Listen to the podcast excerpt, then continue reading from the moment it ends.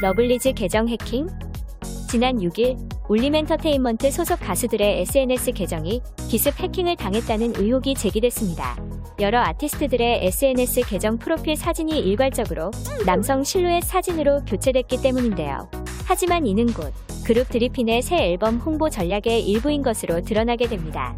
이에 일부 팬들은 불편한 기색을 감추지 못했으며 특히 지난해 11월 해체를 선언한 러블리즈 팬들은 해체된 그룹을 이용하는 것은 팀의 마지막을 존중해주지 않는 태도라며 울림의 행보를 강하게 비판했습니다.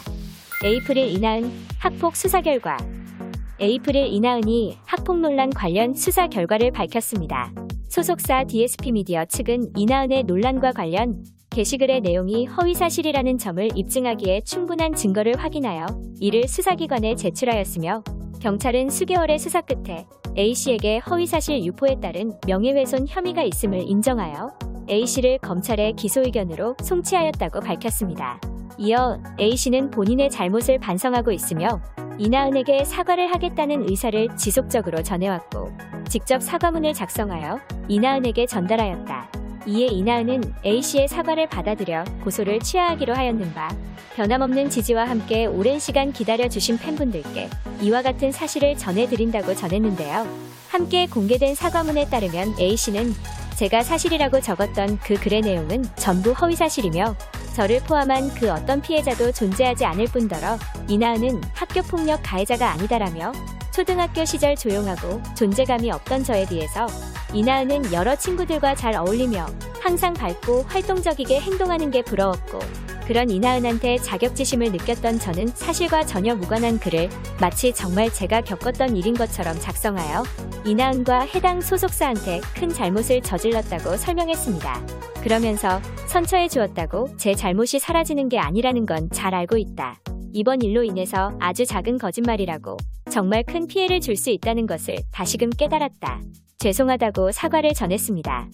남국민 복귀작 지난달 열린 2021 MBC 연기대상에서 검은 태양으로 대상을 수상한 배우 남국민이 차기작으로 SBS 새 드라마 천원짜리 변호사를 긍정적으로 검토한 뒤 출연하는 것으로 가닥을 잡았다고 보도되었습니다.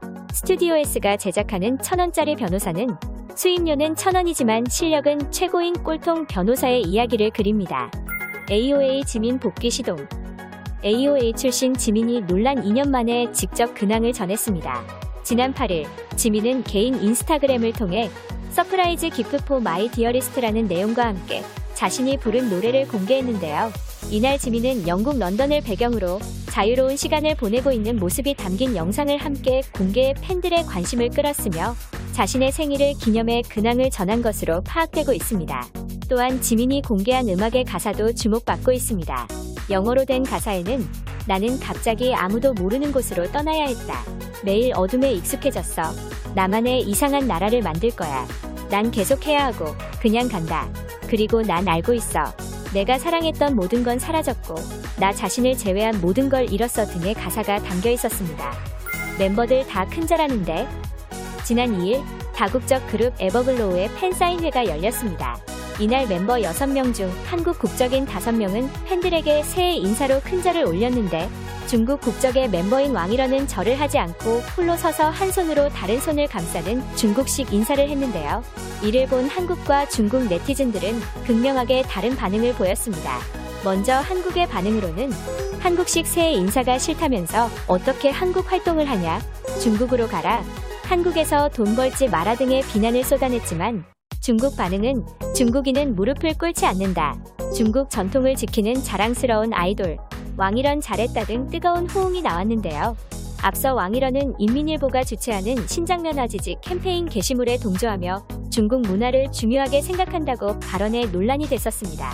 또 2020년 11월 영상통화 팬사인회에서도 중국 팬에게 나는 그 누구보다 내 조국을 사랑한다. 중국어로 이야기하고 싶지만 한국에서 활동하니 제한이 있다.